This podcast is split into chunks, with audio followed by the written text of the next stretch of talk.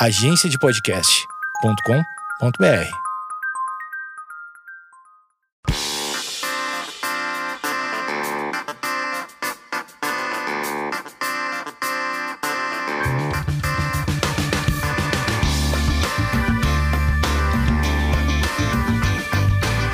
Esquizofrenóias no ar e você já está no quarto episódio do especial TDAH. E eu trouxe uma pessoa que foi indicada pela primeira pessoa que você ouviu, a Tatá, do podcast é, Tribo TDAH. E ela me falou, eu falei, ah, eu quero entrevistar alguém que, que fale sobre o assunto na internet. E daí ela me indicou o perfil do Yuri Maia, que é o TDAH descomplicado. Tudo bem, Yuri? Como vai, Amanda? Tudo bem? Tudo ótimo por aqui e por aí também? Como vão as coisas? Eu quero dizer que estou muito feliz de estar aqui participando do Esquizofrenóias e tenho certeza que a gente vai bater um papo muito legal sobre TDAH hoje aqui para toda essa audiência. O Yuri tem um canal que é o TDAH Descomplicado, e ele posta bastante é, vídeos, você tem cursos, tem o que, que, é o TDAH Descomplicado? Bom, o TDAH Descomplicado, ele é um projeto que começou contando a minha vida, né? Eu venho do YouTube, né? Todo mundo vem Sim. de algum lugar. A Tata, ela vem do, você comentou agora, né? Do Tribo TDAH, ela vem do Twitter, etc. Então eu vim do YouTube uh, depois de muitas sessões, de muito choro, de muito entendimento acerca do TDAH, junto com a minha atual psicóloga, que está comigo há sete anos. Lá em 2015, teve um dia saindo de uma sessão assim, enxugando as lágrimas assim de felicidade. Eu falei assim: "Olha, quer saber? Hoje à noite eu vou abrir minha câmera e vou começar a falar sobre a minha vida, sobre essa questão do TDAH. Aí ela deu um tapinha nas minha, no meu ombro, nas minhas costas, e falou assim: Olha, eu acho que vai dar super certo isso daí, vai fundo. E de repente foi, eu comecei a falar sobre a minha vida com TDAH, as dificuldades que eu enfrento, principalmente com relação à minha infância, né? desde pequeno, muitas dificuldades uh, que, que todo o TDAH enfrenta, de, de modo geral, e aquilo começou a atrair muita gente, né? No, no primeiro dia a gente, eu tive 130 seguidores, aí foi multiplicando e tudo, criei o canal TDAH Descomplicado, tanto no YouTube quanto no, no Facebook, e aí foi crescendo, né? Uh, Principalmente, as pessoas que mais me seguem atualmente são mães e pais de TDAH, porque eu conto muito da minha infância, situações que eu tenho lembranças muito vivas e eles se identificam e pegam em mim essa experiência do que fazer e também do que não fazer, o que é muito importante, esse entendimento, para que aí eles consigam lidar com seus filhos de, de maneira melhor. E aí, depois eu fui desenvolvendo os cursos, fiz parcerias também com vários psicólogos, vários médicos, e aí, o TDAH descomplicado, ele é justamente isso, descomplicar o TDAH. O TDAH ah, ainda é um tema bastante tabu, mas eu tenho certeza que com a ajuda de, de toda a sociedade, de, de todo o público TDAH, ah, a gente vai passando a, o conhecimento da forma certa para que os TDAHs, eles consigam, tanto criança, adolescente e adultos também, consigam se desenvolver plenamente, porque é totalmente possível ser feliz mesmo tendo TDAH. Você falou que você fala bastante da sua infância e você foi diagnosticado aos sete anos anos. Até os sete anos, o que, é, o que levou a sua família a procurar ajuda e como, o, como é que foi esse processo é, na primeira infância? Como você era? Sim. Na primeira infância, é, eu, eu lembro muito bem que eu estudava numa creche, né? uma creche chamada Parque Encantado, aqui em Brasília, existe até hoje. e aí eu lembro muito bem que é, eu, eu era como uma criança normal ali, digamos, né? Era muito agitado e tudo, é, queria brincar, uh, só que tinha algumas coisas que eu percebia. Em alguns momentos eu acho que eu era muito afoito, muito impulsivo, atropelava um pouco as regras na hora de brincar, acabava querendo fazer as coisas do meu jeito e acabava meio que criando ali um certo tumulto. Um afobado um afobado, um afobado, tipo um labrador, sabe? Um tá. labrador, tipo isso, abanando o rabo. E aí, um afobado, eu lembro muito bem das tias pedindo assim: não, Yuri, senta aqui, senta aqui rapidinho, não sei o quê. Eu, não, quero brincar, não, não, não, senta aqui, senta aqui. Aí eu sentava do lado da tia, assim, encostado na parede, enquanto as crianças estavam brincando, e ela começava a conversar um monte de coisa. Mal eu sabia na época que ela estava querendo me tirar um pouco do, dessa afobação para que as outras crianças pudessem ter chance também. Uhum. Isso aí já foi alguns sinais, né? Agora, até aí, tudo bem, eu era feliz, tudo certo. Agora o bicho pegou. Quando eu mudei de colégio, fui pro Jardim 3 na época. Hoje é primeiro ano, né? Que é alfabetização.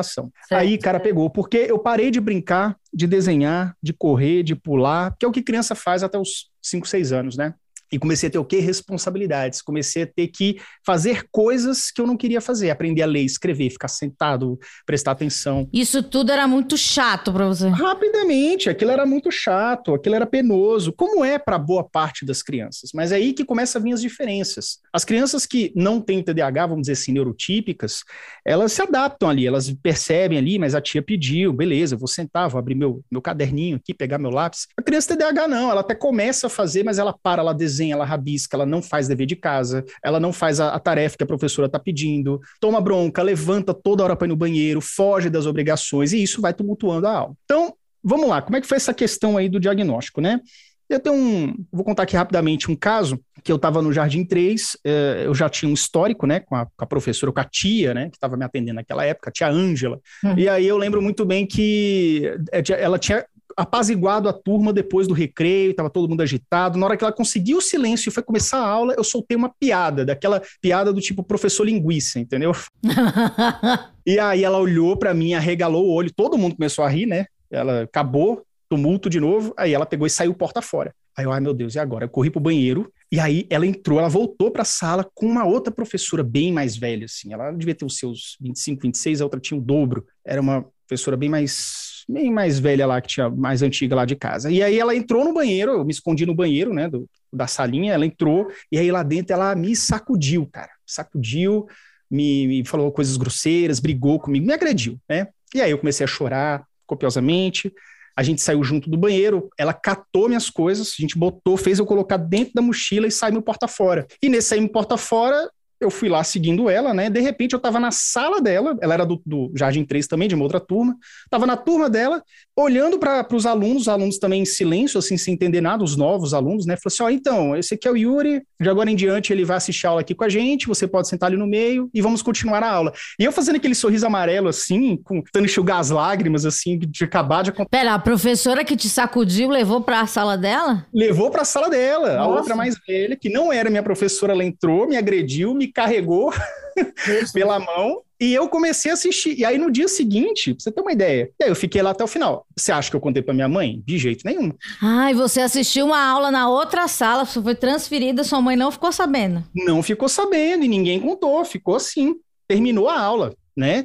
Aí eu fui para casa e pensei assim, cara, eu já, eu já tava levando as palmadas assim da minha mãe de vez em quando, que eu não tava fazendo dever e tudo. Imagina se eu conto para ela que eu fui para outra turma, é, tipo, um, imagina o nível de crime que eu, que eu acabara uhum. de cometer naquele dia, entendeu? Então eu fiquei quietinho. No dia seguinte, a gente fazia uma fila, né? Aquela filazinha indiana, para na hora que bater o sinal, a professora leva os alunos para a sala, coisa de terceira, jardim três. E aí eu sentei no final, né? Cheguei um pouquinho atrasado. Você foi para sua sala antiga ou foi para a sala nova? Para minha sala antiga, de sempre, né? Fingindo uhum. que nada aconteceu. Tipo assim, aquele pesadelo ficou ontem, né? Acabou. Quando eu sento ali quietinho, acho que tá tudo tranquilo, a minha professora mais nova lá na ponta olha assim: ah, não. Yuri aqui não. aí cochicha do lado de uma professora, cochicha do lado da outra, e aí me migram da fila da professora que eu gostava, né, querendo ou não gostava, para outra, para outra lá que, que me agrediu, digamos assim. Mas o que passava pela sua cabeça enquanto as professoras confabulavam sobre você? É, não, olha só, na verdade, hoje em dia a gente já fica, já peita, né? O que, que é que você está falando de mim aí, né? A gente quer se defender. Mas na época, com sete anos de idade, é, você a, a, gente meio que aceita as coisas, tipo assim, pô, se eu tô levando essa, essa represália é porque eu mereço, se eu fui pra turma é porque eu mereço, é porque eu fiz por onde, é porque é isso mesmo que tem que acontecer comigo, entendeu? Isso ficou muito na minha cabeça. E eu sei que fica na cabeça de outros TDAHs também, crianças, né? São memórias muito vivas. São memórias muitíssimo vivas, né? Eu lembro o nome de todas e enfim, eu lembro de tudo que aconteceu com muitos detalhes. E veja que eu demorei um mês para contar para minha mãe, né? Minha Sério? Foi, cara. Minha mãe mandava bilhetinho para pra... pra outra professora. Aí você tava encrencado de verdade. É, aí eu comecei a esquecer, todo dia eu esquecia de apresentar a agenda, e minha mãe falou, pô, peraí, mas cadê a assinatura da professora? Ela me botou na parede, eu contei. Mas assim, ela ficou atônita, né? Mas estava mais ou menos no, perto do fim do ano, né? E aí minha mãe também é, eu já era filho de pais separados, minha mãe era sozinha aqui em Brasília, eu sou de Brasília, né? Então minha mãe, ela ficou meio sem saber o que fazer. Isso em 1990, não tinha internet, não tinha enfim, o que, que acontece? Terminei o ano na outra turma, minha mãe meio que aceitou aquilo, mas eu a perdoo totalmente, eu sei. E eu, por consequência, pô, se minha mãe aceitou, é isso aí, tá tudo certo, né? Então eu, eu mereço isso daqui, né? Mas enfim, isso, isso assim é de modo geral, porque isso é muito no inconsciente. Hoje eu faço essa leitura. Na época, eu ficava triste, ficava assim, mas acaba, a criança acaba se adaptando, mas ela vai internalizando isso. O que, que acontece? No ano seguinte, continuei no mesmo colégio, tá? Não fui diagnosticado, mas começaram os não é começaram, os problemas permaneceram. E aí eu, a outra professora, a nova professora da primeira série, né, hoje segundo ano, me mandava para coordenação. Você era considerado um indisciplinado. Um indisciplinado, porque eu não queria é, fazer dever. Eu não queria copiar do quadro. Eu, eu ainda tive disgrafia, cara, um negócio que foi diagnosticado, mas ele só estava no laudo. O que é disgrafia? é um transtorno de aprendizagem que é, é uma comorbidade bastante comum ao TDAH. Comorbidade é quando você tem dois ou mais transtornos associados, né? Então eu tive TDAH, o TDAH, né? Mais a disgrafia. E o, a disgrafia, depois que eu descobri, há, há um ano e meio atrás, que a minha ah. desgrafia era estrutural, ou seja, eu tinha dificuldade, eu sentia dor ao escrever, minha letra é garranchuda até hoje, porque a, a, formação do meu braço, ela não dá o equilíbrio perfeito na ponta dos dedos, entendeu? Então, de muita criança, além do TDAH, que é chato pra caramba prestar atenção ali na, naquelas tarefas e tudo, é melhor desenhar, é melhor brincar, fazer piada, levantar, também tem questões associadas, do tipo uma dislexia, o menino que às vezes está trocando as letras, né? É um transtorno comum até na, na fase escolar, às vezes diagnosticar junto, em conjunto com o TDAH. E aí aquilo vai passando batido, ninguém, uh, ninguém avalia nada, é, não, não, não vai sendo feito nenhum diagnóstico, nenhum tratamento, e a criança vai sofrendo ali as consequências e exclusões dessa vida, né? Em que momento a tua mãe te levou para o diagnóstico? Alguém da escola chamou ela para falar? Existiu essa conversa? Sim, sim. No ano seguinte que eu estava lá nesse colégio, a, a, a, olha só, a coordenadora, que eu tava indo Nossa. lá para lá toda semana, né? Eu lembro até o nome dela, Joaninha, porque ela era muito gente boa mesmo. Joaninha. Ela virou para mim e eu, ela observava muito. Ela não era de falar, de dar bronca como outras, né? Ela observava. E aí ela chamou minha mãe e falou assim: olha, leva nessa doutora aqui, de Brasília, era uma grande especialista, posso até falar o nome dela, a doutora Sônia Webb. leva ela aqui, ela acho que ela é uma neuropsicóloga, se não me engano.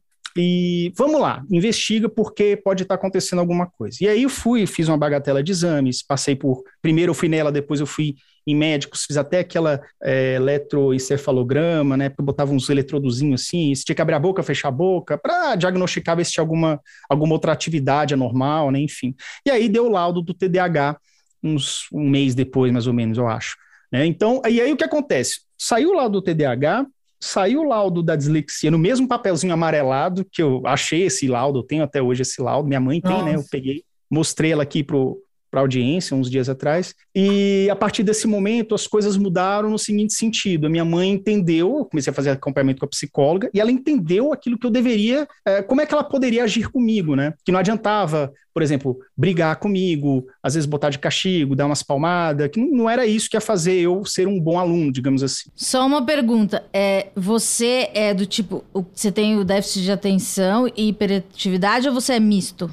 É, isso mesmo é, existem vários subtipos, digamos assim, né? embora seja tudo TDAH. Mas explicando rapidamente, tem o tipo predominantemente desatento, predominantemente hiperativo e o tipo misto, combinado, né? Eu era o tipo combinado. Eu era muito hiperativo, eu era realmente o capeta. Você é aquele que não sentava, ficava tacando aviãozinho pela sala, corria. Aquela peste, criança peste. O palhaço da turma, queria chamar atenção, né? E depois eu comecei a perceber que isso foi justamente, primeiro pelo TDAH, porque eu não queria prestar atenção e fazer o que a professora estava pedindo. Então a gente tem essa questão mesmo. Explicando a grosso modo aqui, para as pessoas poderem entender, quem está nos ouvindo, uh, nós temos uma baixa de alguns neurotransmissores, né? Tem que ter uma quantidade suficiente para que o cérebro funcione bem. Alguns neurotransmissores, principalmente a dopamina, elas são um pouco abaixo do que deveria, um nível um pouco abaixo. E nisso causa algumas uh, anomalias, digamos assim, algumas regiões do cérebro cérebro, principalmente no córtex pré-frontal, né, que é a parte que fica ali perto da testa, digamos assim, né? Em resumo, Yuri, o que, isso significa? A gente acaba tendo alguns comportamentos padronizados, né? Impulsivos. TDAH. Impulsivos, fala sem pensar, age sem pensar, é, é, fala alto, não escuta às vezes, fica muito hiperfocado numa coisa ou na outra. A nossa atenção, esse nome até déficit de atenção, ele é um nome até um tanto equivocado, porque o conceito mesmo não seria um déficit, nós temos atenção, mas ela é muito volátil, ela é muito volúvel. É um jeito de prestar atenção diferente diferente. Então, assim, é, é igual as mães falam para mim, né? Ah, mas o meu filho, ele não tem, porque ele é muito focado no videogame, ele, ele é o melhor da turma no videogame. Pois é, mas quando ele tá no videogame, a dopamina dele vai lá no alto, a recompensa imediata, uhum. o seu uhum. centro de recompensa, de satisfação, aí ele hiperfoca e mergulha naquilo. Quando ele sai, começa a fugir novamente o seu foco, né? E isso vai causando prejuízos ao longo da vida da criança e até a fase adulta, né? Aí eu era uma criança bastante hiperativa, e o meu traço da hiperatividade ele foi reduzindo bastante ao longo do ano, o que ao longo do ano assim, ao longo da vida, né? O que é bastante comum no TDAH, né? Inclusive nas literaturas fala muito sobre isso, que a hiperatividade ela vai meio que acalmando tranquilizando, mas a desatenção, que é o, digamos, o, a desatenção, impulsividade, etc., aquilo ali meio que permanece mesmo até o fim da vida. E aí você vai fazendo tratamento, você vai se entendendo. Daí você fez a bateria de exames, começou no, no psicólogo, na psicóloga. Isso. Isso daí você já entrou com é, medicação? Era um caso de medicação? Isso. Não, é, poderia ser, mas eu não, não me prescreveram nenhuma medicação na época. E aí você pode até me perguntar, eu realmente não sei dizer porquê, uhum. mas eu só tive contato com a medicação para o TDAH na fase adulta, já com 22, 23, quando ali estava começando a faculdade, é, ou no final, acho que foi no finalzinho da, do cursinho, né, que eu fiz quatro anos, né, de, de estudando para o vestibular, que eu queria passar na Universidade de Brasília, passei, mas enfim, não tomei na época não tomei nenhuma, nenhuma medicação específica para o TDAH nem. Mas, então, a terapia era como? É, é, uma, é uma cognitiva comportamental? Sim, é, inclusive eu fazia várias atividades, né, vários jogos, várias uh, atividades de, de raciocínio, é, é, de, de, montar um determinado jogo, de é, é, ligar os pontos. Mas você gostava ou achava chato? Olha, eu gostava. Tem muita criança hoje que as mães falam assim: ah, ele não suporta ir na psicóloga, não sei o quê. Claro, claro que cada uma tem uma abordagem, mas eu adorava ir né, na, na doutora Sônia. Acho que eu ficava lá uma hora, uma hora e meia, sei lá. Todo sábado eu ia, sábado de manhã eu tinha que ir. Eu gostava muito, entendeu?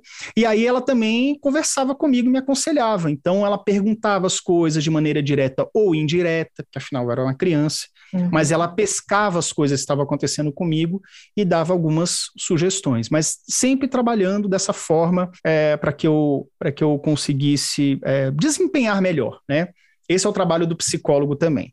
Mas é, eu acredito, é, pelos resultados que eu tenho hoje com a medicação e também com a minha psicóloga toda semana, inclusive tenho consulta com ela amanhã, ela é, é, a combinação dos dois costuma ser muito positiva, tá? Então, a medicação eu sei que hoje ela é realmente, para mim, ela é indispensável para que eu consiga performar. Não é obrigatório, tá? Você tomar medicação, mas eu sei dos, dos benefícios, eu percebo perfeitamente os benefícios e eu consigo performar muito próximo do que eu julgo ser uma pessoa neurotípica, né? Então eu vejo sim essa importância. Você falou que daí, a partir do momento que a tua mãe te levou na psicóloga, na especialista, começou a melhorar. O que, que como que você come, é, começou a se comportar? O que mudou? Veja bem, é isso que eu costumo falar, inclusive, nos meus cursos não tive medicação, certo? Então eu estava lá fazendo o quê? Me entendendo, conversando com a psicóloga, ela estava explicando as coisas que aconteciam comigo, mas ela não tocava nesse nome TDAH, não. Ela só explicava é. algumas dificuldades e tudo, e a gente ia conversando. Ao mesmo tempo que ela também chamava minha mãe em outros momentos para explicar também como é que era o Yuri, como deveria ser daqui para frente. Nisso, minha mãe me mudou de colégio, ela parou de me cobrar da forma como ela cobrava, e a escola também começou a ser avisada. A próxima escola que eu fui já tinha a ciência do laudo, tudo, então elas adotaram estratégias diferentes. A professora, é, eu lembro muito bem no dia que, quando eu entrei nessa escola, o TDAH lida muito bem com, com novidade, né? Ah, é? Ele, isso, a novidade é, é, aquela excitação, euforia da novidade, ela ah, eleva os seus níveis de dopamina. Então ela faz com que você fique ali ativo, né? Então, hum. em resumo aqui, quando eu entrei na nova escola, eu comecei a copiar do quadro. Você estava estimulado eu estava estimulado, neuroquimicamente estimulado. Quando eu comecei a conhecer a turma, comecei a, assim, a deitar assim no sofá, digamos assim, né? Comecei a ficar relaxado, eu naturalmente fui perdendo esse estímulo neuroquímico. E eu lembro que durou mais ou menos umas três semanas, né? E a professora falava: Nossa, Yuri, você é muito aplicado, não sei o que. Mal eu sabia. a professora já estava adotando uma estratégia para que eu permanecesse, né? Eu lembro muito bem que nesses momentos, assim, depois de um mês de aula, a minha professora que me recebeu, ela teve que sair da escola, não sei o motivo, e chegou uma outra, uma senhorinha, super show de bola também. É, eu esqueci o nome dela aqui, mas é, ela é, tá no meu coração. E aí o que acontece? Eu tava ali meio desestimulado, teve um dia que eu tava parado assim, olhando pro caderno, tava acho que desenhando uma bola, alguma coisa assim. De repente essa essa essa senhora, essa professora, ela agacha do meu lado na sala de aula da minha carteira. Aí eu olho assim para ver, pronto. Tá vendo, Yuri? Agora as broncas do ano passado da outra escola vai voltar, agora seguro. Ela sabe tudo. É, aí ela chegou do meu lado, olhou para mim e falou assim, Yuri, é, você tá tendo alguma dificuldade? O que, que tá acontecendo? Aí eu, aí eu fiquei, parado. Eu falei assim: não, não, não é, não é, nada, não, não sei o que, não sei o que. Aí ela meio que me interrompeu, né, com delicadeza, botou a mão no meu ombro e falou assim para mim: é, Yuri, a outra professora, a que saiu, me falou que você era o aluno mais aplicado da sala. Aí eu olhei para ela assim, arregalei o olho, do tipo assim, né? Mexendo a mão assim, não, não, tipo, isso é um engano.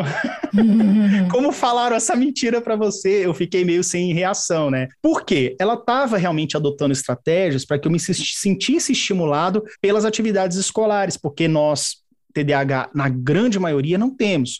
Então a gente performa muito mal. Em 80, 85% dos casos, as crianças com TDAH têm problemas na escola, problema de desempenho escolar, né? Ou em outro, nesses outros 20, 15%, é justamente o contrário. São crianças que têm TDAH, mas de alguma forma sua mente ela associa o tipo assim: vou estudar porque aí eu vou ter uma boa nota, a professora vai gostar de mim.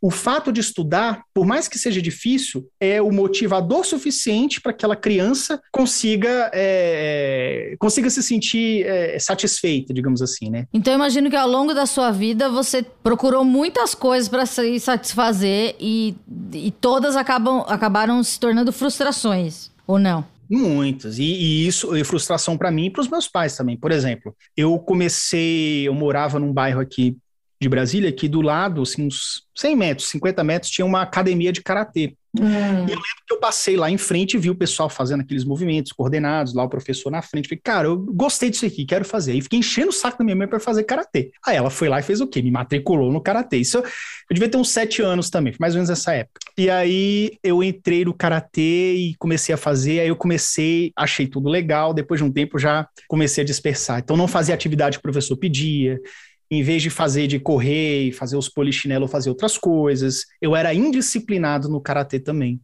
E aí tem uma coisa também do TDAH que eu chamo de uma consequência secundária, né? A consequência primária é o quê? Não está interessante? Dopamina baixou? Vou procurar outros estímulos. Então a criança ela começa a futricar pela sala e parar de fazer o que deveria fazer. Essa é a consequência primária. Só que aí o que acontece? O professor dá bronca, os alunos se irritam, se afastam, esse menino é muito impossível, ele não para quieto, ele atrapalha a aula, atrapalha o fluxo. E aí o e aí de repente a criança ela começa a sentir uma rejeição social, ela começa a ser a criança preterida, ninguém quer chamar ela para fazer parte do grupinho, da determinada atividade, e aí, se sentindo excluída, ela começa a querer chamar atenção para si. Então, a criança com TDAH, ela tem essas dificuldades iniciais. Com isso, ela vai sofrendo exclusões, bronca, desgaste e vai se afastando da, das amizades, digamos assim. E nisso, de não se pertencer ao meio, ela vai intensificando, sem perceber que isso é um problema, intensificando comportamentos inadequados, querendo chamar atenção, querendo ser mais ainda palhaço da turma, porque dessa forma ela acredita que está atraindo para ela o interesse das pessoas. Então, veja que uma coisa puxa a outra, né? Você usou um termo interessante, que é o negócio da recompensa imediata, né? Isso. A recompensa imediata, ela é, ela é realmente bastante, ele é um fator determinante uh, até para o sucesso do, do, de um tratamento, de uma condução para uma criança TDAH, ou mesmo adolescente, né, vamos falar assim, porque se você consegue recompensar de maneira correta é, e repetir sempre o que você espera da criança, a criança consegue se desenvolver. Então, muitas vezes, eu eu deve ter tido vários momentos assim, né? Até puxar da memória demora um pouco. Mas em muitos momentos é, eu eu lembro de alguns, né? Minha mãe que ela, ela me explicava as coisas, me pedia, eu falei não, beleza, estou comprometido, não quero irritar minha mãe. E aí passava algumas horas ou mesmo alguns dias, eu já fazia tudo errado, né? Eu fazia tudo ao contrário. E aí, de repente, eu a minha mãe achava que eu estava desafiando ela, que eu não estava ouvindo ela né? E não, não era isso. Eu tinha esquecido o combinado, eu estava distraído novamente. Então, existem muitos fatores das nuances de um comportamento do TDAH. E quando e uma delas é esse esquecimento. Você esqueceu que você combinou, você esqueceu do seu compromisso. E quando você mantém a criança estimulada, né, fazendo com que ela participe também nesse processo da integração, com que, por exemplo, você dá um comando e aí, ó, mas quando você terminar, você me avisa, que eu vou te falar outra coisa, vamos supor, né? Nisso faz com que torne mais dinâmico e a criança consiga perseverar, perseverar mais naquilo que é esperado dela, né? Você falou que é, começou a medicação no fim do, do né, durante o cursinho.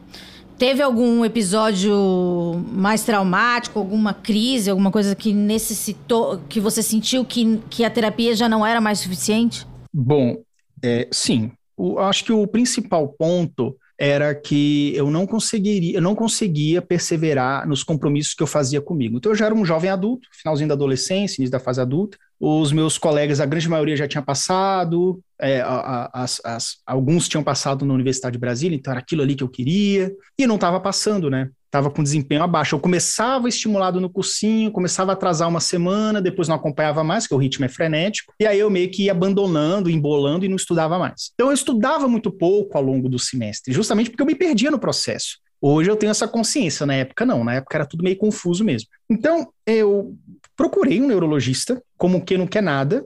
Nisso, a gente conversando, eu falei, olha, então, eu tenho isso aqui, então eu falei que eu tinha um TDAH, eu lembrei disso, né, desse meu laudo, porque ele existia, esse laudo ele existia, mas ao mesmo tempo eu não levava aquilo no dia a dia, como eu faço hoje, entendeu? Eu uhum. só tava ali, eu sabia que eu tinha. E aí ele pegou e me, me prescreveu me prescreveu uma, uma caixinha de Ritalina. Eu tomei essa primeira caixinha, eu acho que a dose foi baixa, porque não tive muita, muita, não tive muita diferença, mas aí depois eu troquei para o Concerta, que é também o metilfenidato, mesmo composto químico, né? Resumindo aqui. E aí era uma dose maior e tudo, e aí deu uma diferença boa. Então aí eu comecei a ter uma, uma, um foco muito maior, comecei a perseverar mais, Cara, era tipo assim, meu Deus, cara, então é assim que é a vida funciona. Então quer dizer que eu consigo estudar três horas por dia sem cansar, em vez de 30 minutos sem dispersar. E aí eu lembro de um, um episódio também muito importante que ele me dava uma certa irritação. Né? Na época hum. eu não hum. percebi. Hoje eu sei perfeitamente isso, já entendo essa questão, chamada efeito rebote. Mas na época eu tive, o que acontece? Na época tinha um Windows XP, né? Eu tinha meu computador em casa.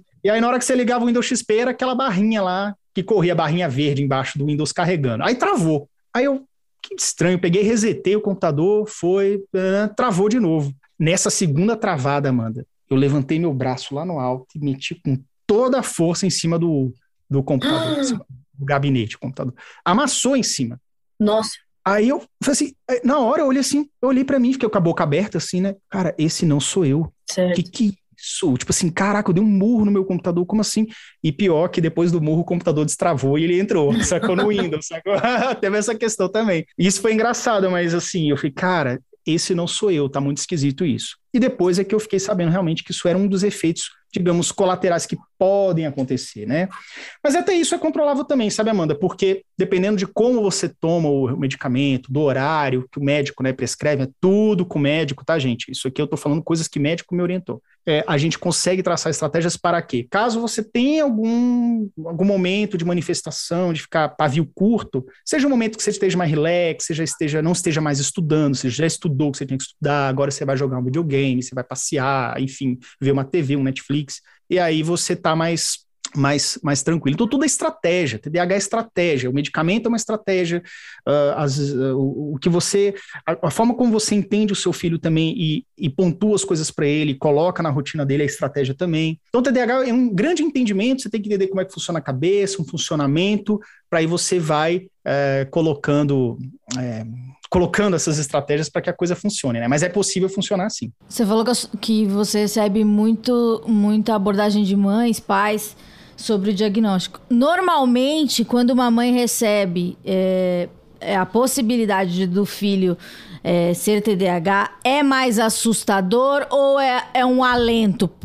Sei lá, finalmente poder, pode ser que a gente descubra o que, é, o que faz ele ser assim. Sim. É misto. Eu acho que as reações são mistas, sabe, Amanda? Porque uh, muitos pais não fazem ideia do que é uhum. até o momento que chega o diagnóstico, né?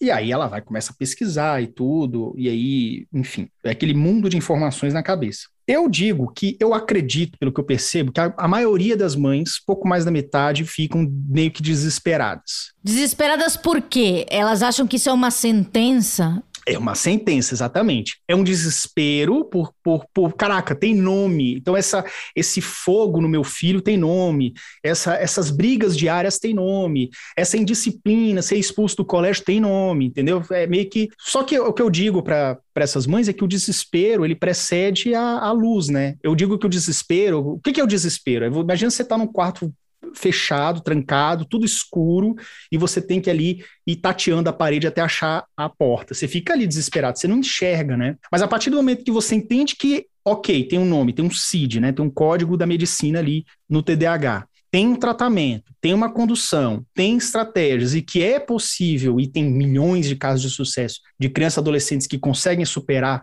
seguindo o protocolo, seguindo uma certa rotina, aí o desespero vai embora, e aí vem o alívio. E aí e, e se transforma no alívio, né? Para essas mães ou pais estavam desesperados, por quê? Porque uh, eles param de, de dispersar, né? De ficar procurando todo tipo de solução e foca no tratamento correto, e foca no entendimento correto. E a partir disso eles vão aplicando dia a dia, semana a semana, vão tendo os primeiros resultados, a, a, casa vai apaziguando e aí vira realmente o alento, né? Então, o laudo, ele pode trazer no primeiro momento sim esse desespero pela falta de esclarecimento, mas à medida que você vai seguindo os, os protocolos e as minhas orientações também no, nos cursos, né, etc., nos vídeos do YouTube, tudo assim, você vai começando a enxergar uma luz e vai começar e começa a ter esse progresso, né? Então, isso para os pais. Agora, para os adultos TDAH, geralmente eles já têm uma noção de que é um alento. Porque geralmente uhum. o TDAH, quando ele se descobre adulto, o cara já tomou pancada a vida inteira, né? O cara já tá com a autoestima comprometida, querendo ou não, tá. Eu, eu estive durante muitos anos, né? E hoje eu tô aqui, mas uh, nem sempre foi assim, né? Na, na, na tranquilidade. Eu tive muitas questões com autoestima e autopercepção, autovalor é, não, não, ser digno de amor das pessoas, enfim, achar que é isso aí mesmo, tem que sofrer, etc. É complicado.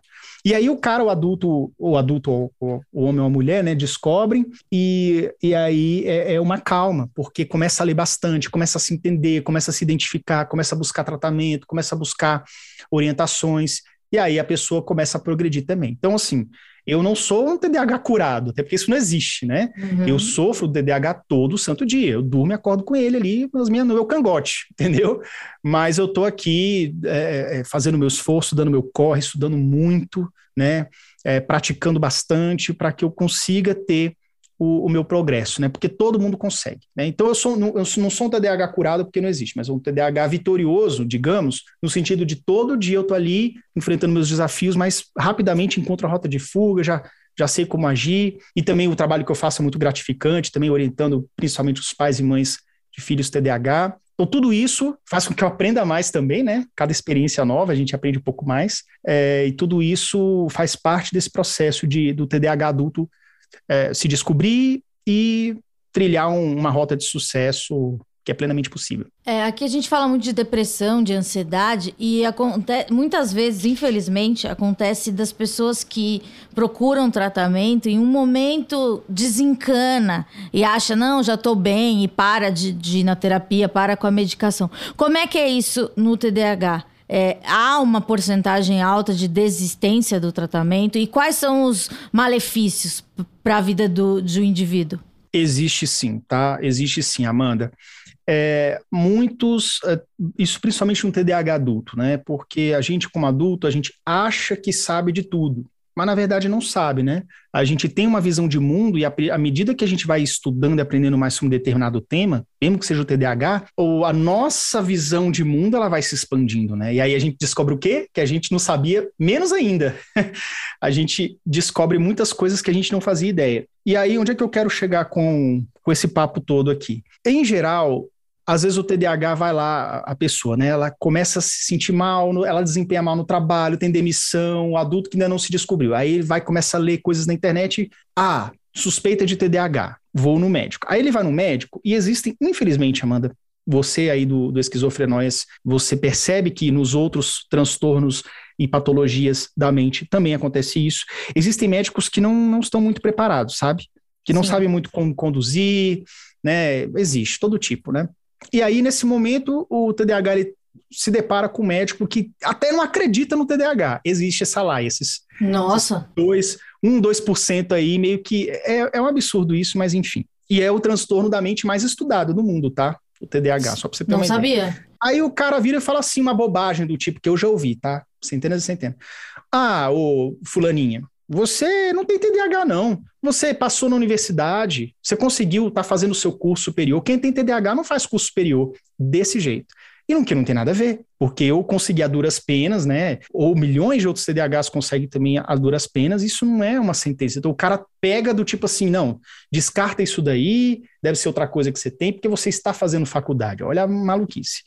E aí várias outras bobagens também. Então, às vezes, o adulto que tem TDAH, ele estava a um passo de descobrir, de ter um bom laudo, de ter uma boa condução médica, e, e aí vai num bom, num bom psicólogo também. Ele desiste, ele, ele abandona. Fala assim, cara, então deve ser outra coisa. Ou mesmo ele consegue o diagnóstico, mas o médico não explica direito, ou o médico não sabe lidar direito com as medicações, né? O que, que vai dar ou não, prescrever ou não, etc. A psicóloga também não, não, não tem uma identificação. Ele fala, cara, então tratamento não, não, vale, não vale de nada, digamos assim. E não, a falha não é o tratamento, a falha foi o tratamento que aquela pessoa estava inserida. Né? Uhum. Né? Então, existe isso que eu quero, para quem está me ouvindo aqui e tem TDAH ou mesmo qualquer outro transtorno da mente, para quem já segue o podcast e, e, queira entender melhor, muitas vezes é o seu tratamento específico que você está tendo com aquele profissional, etc., é que pode não estar tá adequado. E eu sou uma prova viva disso, porque eu sempre fiz os tratamentos, né? Nem sempre medicamentosos, mas eu, eu sempre estive em contato com várias psicólogas ao longo da vida. E eu, a, a atual psicóloga, que já está comigo há sete anos, é a mais longa de todas, né? Que me ajuda demais, ela está comigo sete, seis ou sete anos ela está comigo. É, é, é, é, a diferença. Eu tive seis antes. Eu tive uhum. cinco, desculpa, ela é a sexta. As cinco psicólogas, boas, ruins, mais ou menos e tal. Agora, essa sexta, ela é melhor que todas as outras somadas. Esse psiquiatra que eu estou atualmente, que pode ser o médico, pode ser psiquiatra ou neurologista, tá? Mas atualmente eu estou com um psiquiatra. Esse psiquiatra que eu estou atualmente, pô, ele é muito melhor que os outros que eu já tive. Ele acerta mais, ele, me, ele, ele faz uma leitura melhor do que eu estou falando, do que eu estou passando. Por exemplo, eu tive uma, uma questão de um, a, a, durante a minha vida adulta, eu tive uma questão forte com o toque. Tá? Mas não era aquele toque, Amanda, do tipo bater na mesa, arrumar os livros, arrumar a roupa pela cor. É, é, é uma obsessão mesmo. Né? Hum. Eu vou resumir aqui só para dar o gancho, tá? É, eu tinha alguns pensamentos obsessivos que, por, pelo fato de eu não ter vivido, por exemplo, a minha, minha infância, minha adolescência da forma como eu queria, eu era muito tímido, eu era muito retraído. Por mais que eu fosse extrovertido, querendo chamar atenção, eu era inadequado, né? Na hora que alguém, na, na hora que alguém experimentava me levar a sério, eu, eu espanava, eu achava esquisito. E isso fez com que eu, em tese, vivesse poucas experiências da idade, por exemplo, experiências da adolescência, né? Não fiquei, não fiquei com meninas, eu não, não, eu não tinha coragem, né? De... A gente pode falar que a ansiedade pode ser uma comorbidade do TDAH? Sim, é muito presente, muito presente. E aí o que acontece nesse ponto? Eu estava com essa, essa ansiedade, né, essa, essa obsessão, e isso acabava atrapalhando meus relacionamentos. Né? Eu acabava fazendo com que eu me comparasse ao passado de pessoas queridas que estavam perto de mim, e eu ficava achando que era tudo muito injusto e tudo aquilo, ficava me perturbando. Aí eu conversei com o meu psiquiatra, ele teve essa sensibilidade de entender e me passou alguns tratamentos e um determinado medicamento me ajudou muito. Uhum. E aí eu mudei da água para o vinho isso daí, literalmente. Ah, parece que arrancou da minha cabeça isso. Em um ano de tratamento, eu, nossa, fui para quase zero, pra você ter uma ideia. E aí, é, esse é o ponto que eu queria falar da, da questão da, de pensamento obsessivo, digamos assim. A ansiedade também. Né? Então, a ansiedade, a ansiedade somada com o fato do TDAH ser impulsivo, o que não é a mesma coisa, faz com que ele cometa ainda mais tropeços, né? Porque às vezes o TDAH ele tem uma certa fobia social, pelos motivos que eu falei também, do tipo exclusões ao longo da vida e tal. Então, quando ele está numa situação social, ele se sente apreensivo, tipo assim, meu Deus, o que que vai dar errado nos próximos minutos? O que que eu vou derrubar? Qual copo de quem que eu vou derrubar nos próximos minutos que vai, vai acabar com a festa? E aí, nisso, alguém chega para falar com ele, ele não sabe falar, ele é inadequado, ele meio que se sabota, assim, né? Por conta dessa ansiedade, né? E também não parar para pensar antes de falar e antes de agir. Daí rola muita culpa também, nesse caso de, de falar, fazer antes de, de pensar antes de fazer? Sim, é um. Você tem uma sensação de dívida o tempo inteiro com as pessoas. Você começa a pisar em casca de ovo o tempo inteiro, cara. E isso é um inferno. Você. Qualquer situação social, você fala, beleza, então vamos lá, eu não posso ficar no celular, porque senão eu vou dispersar, não vou me conectar. Aí você tenta se conectar, e você tem dificuldade de responder o que a pessoa perguntou, porque é muita gente falando na sala. E aí você, você fala assim: não, cara, se eu, se eu continuar com essa conversa capenga, a pessoa vai se desinteressar de mim. Aí você fica se cobrando, se policiando. Então você fica tão estressado e tão ansioso o que está acontecendo. Que você evita isso. E você evita. Você evita totalmente. Você se sente desconfortável, é cansativo às vezes efeitos sociais. Para boa parte do TDAH, tá? Isso não é uma regra, mas isso acontece bastante e acontece comigo também. Hoje menos, né? Por várias ferramentas e atitudes e tratamentos, mas é, é, é, acontece. Então esse negócio de você se culpar, né? Você achar que tá em dívida com as pessoas, do tipo assim, não, eu não, eu não desliguei o telefone corretamente com a pessoa, então eu vou ligar e pedir desculpa. É uma loucura. Então você fica. Ah, você volta a acontecimentos, você reproduz cenas. Reproduz cena, volta acontecimento, remoe demais as coisas, se cansa as pessoas. Porque a pessoa às vezes nem lembra mais do que tu fez, mas você lembra e você vai ficar se remoendo e você toca no assunto de novo e você fica toda hora se desculpando, você aí a autoestima que já é meio baixa fica ainda mais no chão, né? Então é, são coisas muito associadas ao TDAH e, é, e esse comportamento ele ele está sempre presente, né? Essa sensação de culpa, de arrependimentos constantes. Você falou aí, Amanda, é 100% a vida do TDAH, a realidade do TDAH. Mas é, eu queria que você me falasse como foi a virada, em que momento você disse que saiu de uma sessão de terapia e foi fazer o primeiro vídeo no YouTube. Em que momento é, você decidiu é, e por que você decidiu trabalhar com isso? Bom, como eu falei, durante muitos e muitos anos da vida, eu não tinha plena consciência do TDAH. O TDAH era um laudo que eu já sabia que eu tinha, mas ele estava ali na gaveta, estava ali escondidinho, ali pegando poeira. Aí eu passei pelas psicólogas, a gente raramente tocava em assuntos TDAH, enfim. E aí eu cheguei nessa, a gente pegou a fundo a questão do TDAH e ela falou para mim assim: "Não, Yuri, você vai ter que se resolver e se apaziguar com esses esses pontos aqui". Ela foi, a gente foi listando, né? Então a gente voltava, ela tem uma técnica inclusive que faz parte da TCC, né, da terapia cognitivo comportamental. Vou só resumir isso aqui, tá, Amanda?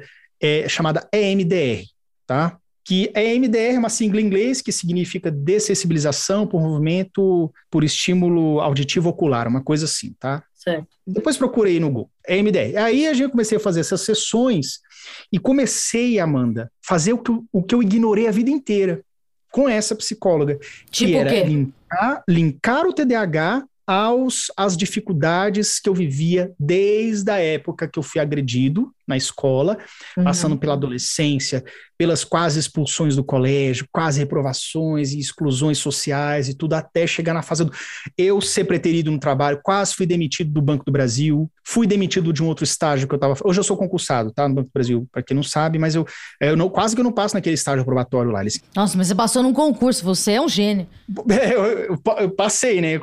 A, a, a duros esforços, mas a, eu passei, né? E aí, imagina, eu acabei de passar, fiz aquele esforço absurdo. Olha como a vida do TDAH é uma vida de, de, de, pancada. E aí, com três meses lá do estágio probatório, em vez dos caras simplesmente assinarem, não, beleza, agora você é funcionário, não. Chamaram lá o Recursos Humanos, eu tive uma conversa lá de duas horas, acabaram que me admitiram, eu tô lá até hoje, mas, mas veja que quase não foi. Então é uma vida de ficar capengando e não dando certo as coisas o tempo inteiro. Depois da, de várias sessões e eu começar a linkar, eu começar a ver resultado no tratamento. Lembra que eu falei para você, Amanda, que às vezes o adulto desiste, mas é porque ele ainda não teve o tratamento adequado? Até porque, pelo que eu aprendi com você, vocês precisam estar tá estimulados o tempo todo. Daí, se você tem um tratamento que não está ainda não engrenou, você já se frustra e fala tchau, um abraço. Você nem vai, você começa a faltar uma semana, duas, três, na quarta semana você liga, oh, então, eu vou tirar umas férias aqui, depois eu volto. E não volta mais no médico no, no médico, na psicóloga, profissional que seja. Mas daí teve esse dia, teve esse dia que você falou, eu vou sair daqui e vou fazer o vídeo. Por que você quis fazer um vídeo? Porque eu tinha, eu tinha encontrado tantas respostas e eu estava conseguindo aplicar tanta coisa boa com base nessas respostas, com base nessa clareza, que eu falei assim, cara, eu preciso falar do meu TDAH sem qualquer pretensão. Criei, inventei o um nome na hora, TDAH Descomplicado, fui lá, criei a comunidade, criei a página, a fanpage no Facebook, criei o YouTube, comecei a soltar vídeo. E aí começou a atrair. E aí eu comecei a contar a minha história, né? Porque é, o primeiro vídeo eu falei do TDAH, falei, então, eu tô criando esse canal aqui, vou, vou começar a falar sobre isso, sobre as dificuldades que eu enfrento e tudo, como se fosse um blog, né? Um blogueiro. Uhum.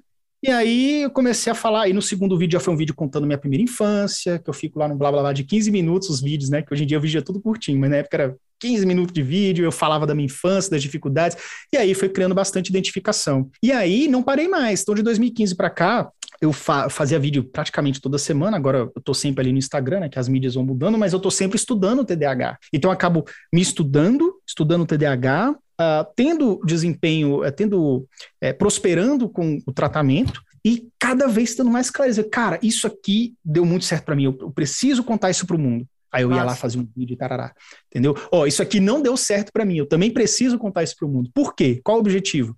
As mães de hoje que estão lidando com seus filhos, o Yurizinhos lá de 7, 8 anos, que estão passando por dificuldades que eu passei, porque elas se identificavam muito. Elas não podem, elas não precisam errar o que minha mãe errou, né? Errar o que meu pai errou, por exemplo, né?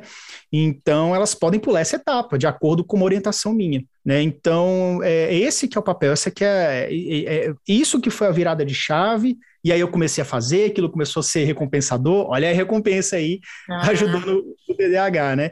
E aí a coisa foi criando forma, né? E hoje eu tô aí, a minha empresa, etc., os cursos, mentorias, etc. Daí eu tô vendo aqui, você tem o, o um, um livro, um e-book grátis, né? Que são 26 dicas descomplicadas para ajudar o TDAH em família. E também tem programa Meu TDAH, é, para professores, educadores e para pais. Você acha que o interesse dos educadores é, aumentou sobre esse tema? Ou você acha que só quando tem um, um aluno né, com, com essa condição que acaba os professores procurando é, você e, e, e o seu material? Muitas professoras me procuram não são a maioria do público, mas muitas me procuram, mas são professoras que têm essa pegada inclusiva mesmo. Uhum. Então, são professoras que geralmente, pelo, pelo que eu converso com elas, né? São professoras que já atuam bastante no TDAH, querem entender melhor, já atuam como mediadoras de meninos que tenham autismo, é, ou que tenham uma dislexia, enfim, outras, outros transtornos de aprendizagem também. Então, são professoras que têm essa pegada mais inclusiva, tá? É, a, acho que a maioria delas, elas, elas não, não se interessam muito sobre isso numa graduação, tá? Mas é realmente na prática. Então, ela começa a enfrentar algumas situações, começa a entender que para aquela criança o que ela o que ela vem aplicando não dá certo e elas buscam informações, né? Eu acho que uh, até pela, pela identificação, como eu conto muitas histórias da minha época da escola, no, principalmente no YouTube, são os vídeos mais longos que eu aprofundo, muitas professoras ali, elas ficam zanzando, elas veem, né, acaba caindo aquele vídeo para elas, elas se interessam e vêm atrás e perguntam. Então, eu acho que também, com a internet, com outros influenciadores, também a Tata, também ali fazendo podcast direto, a, acaba que isso vai divulgando, né, por osmose, assim, informação, e vai trazendo mais interesse também.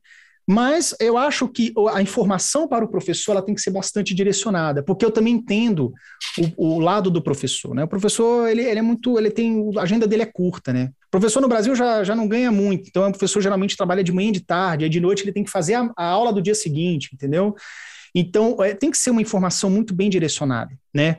Eu acho que o professor é, ele tem que aprender a lidar com o TDAH e com os outros transtornos também, né? Mas falando de TDAH, não apenas aprender a lidar e aplicar estratégias, mas aprender a raciocinar, aprender, né, aprender o raciocínio de uma criança TDAH. Por que, que ela está tendo esse comportamento? Né? Por que, que ela está agitada? Será mesmo que é só o TDAH? Será que ela não está sendo excluída pelos coleguinhas? Por que, que a professora então não aprende a intermediar isso daí e fazer uma inclusão diferenciada? Porque muitas são inclusivas, né? Mas fazer de uma forma diferente, mais integrativa, que aquela criança se sinta acolhida. Naturalmente, uma criança, eu falo isso dentro do programa e tudo, uma criança que, quando ela resolve suas questões sociais, que muitas delas têm, isso naturalmente reduz a sua ansiedade, isso naturalmente reduz os seus comportamentos inadequados em sala de aula.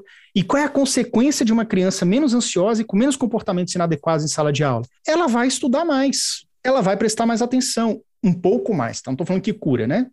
Mas ela vai performar melhor e a nota dela vai subir. Então, uma coisa acaba levando a outra.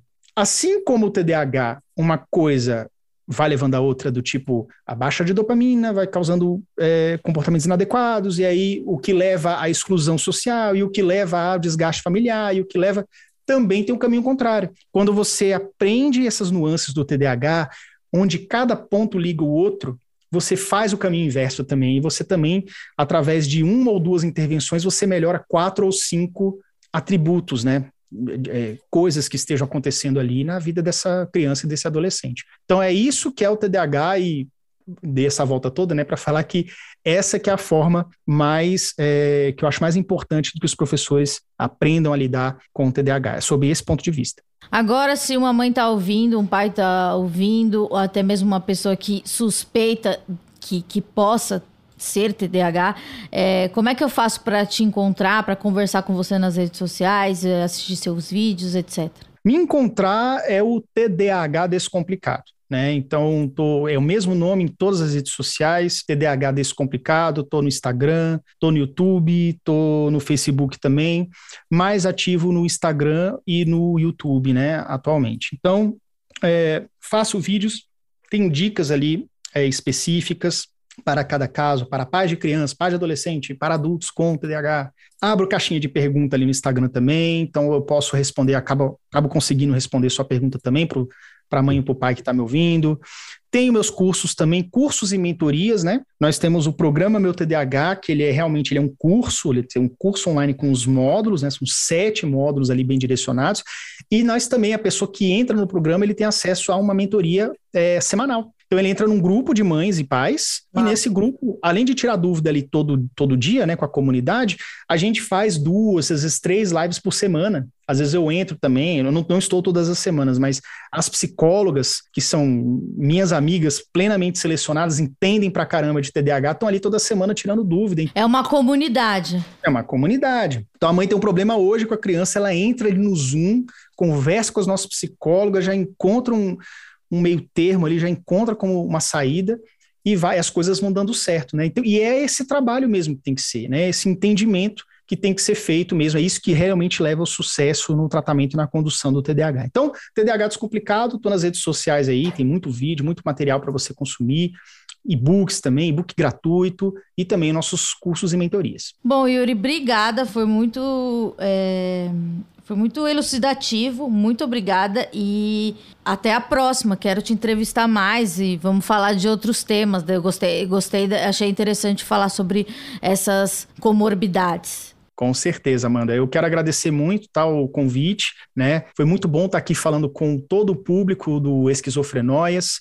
Né? É um trabalho muito importante. Todo trabalho que fala de saúde mental é um trabalho é, louvável, importante, até porque é, a gente sabe que é um tema que não, é, não, não é pop, né? Não, uhum. não é todo mundo que se interessa. Então, todo mundo, quando a gente consegue, cada um no seu ponto, eu no TDAH, né? A Tata também no TDAH, a Amanda ali falando do, de outros transtornos também, a gente está levando a nossa marca para o mundo e está tentando fazer o nosso mundo um pouquinho melhor, né? Então, eu quero agradecer o convite e com certeza estamos junto aí, a gente pode fazer é, outros podcasts, a gente pode conversar também sobre TDAH e outros temas também. Obrigada, gente. Então esse foi o especial TDAH. É, se você estava ouvindo esse episódio, você ouviu primeiro esse episódio, saiba que tem outros três e você pode é, enviar para as pessoas é, também, né? Porque o importante é fazer com que as pessoas se interessem pelas coisas e, e às vezes a gente não consegue pôr em palavras o que a gente sente e a gente percebeu nesses quatro capítulos que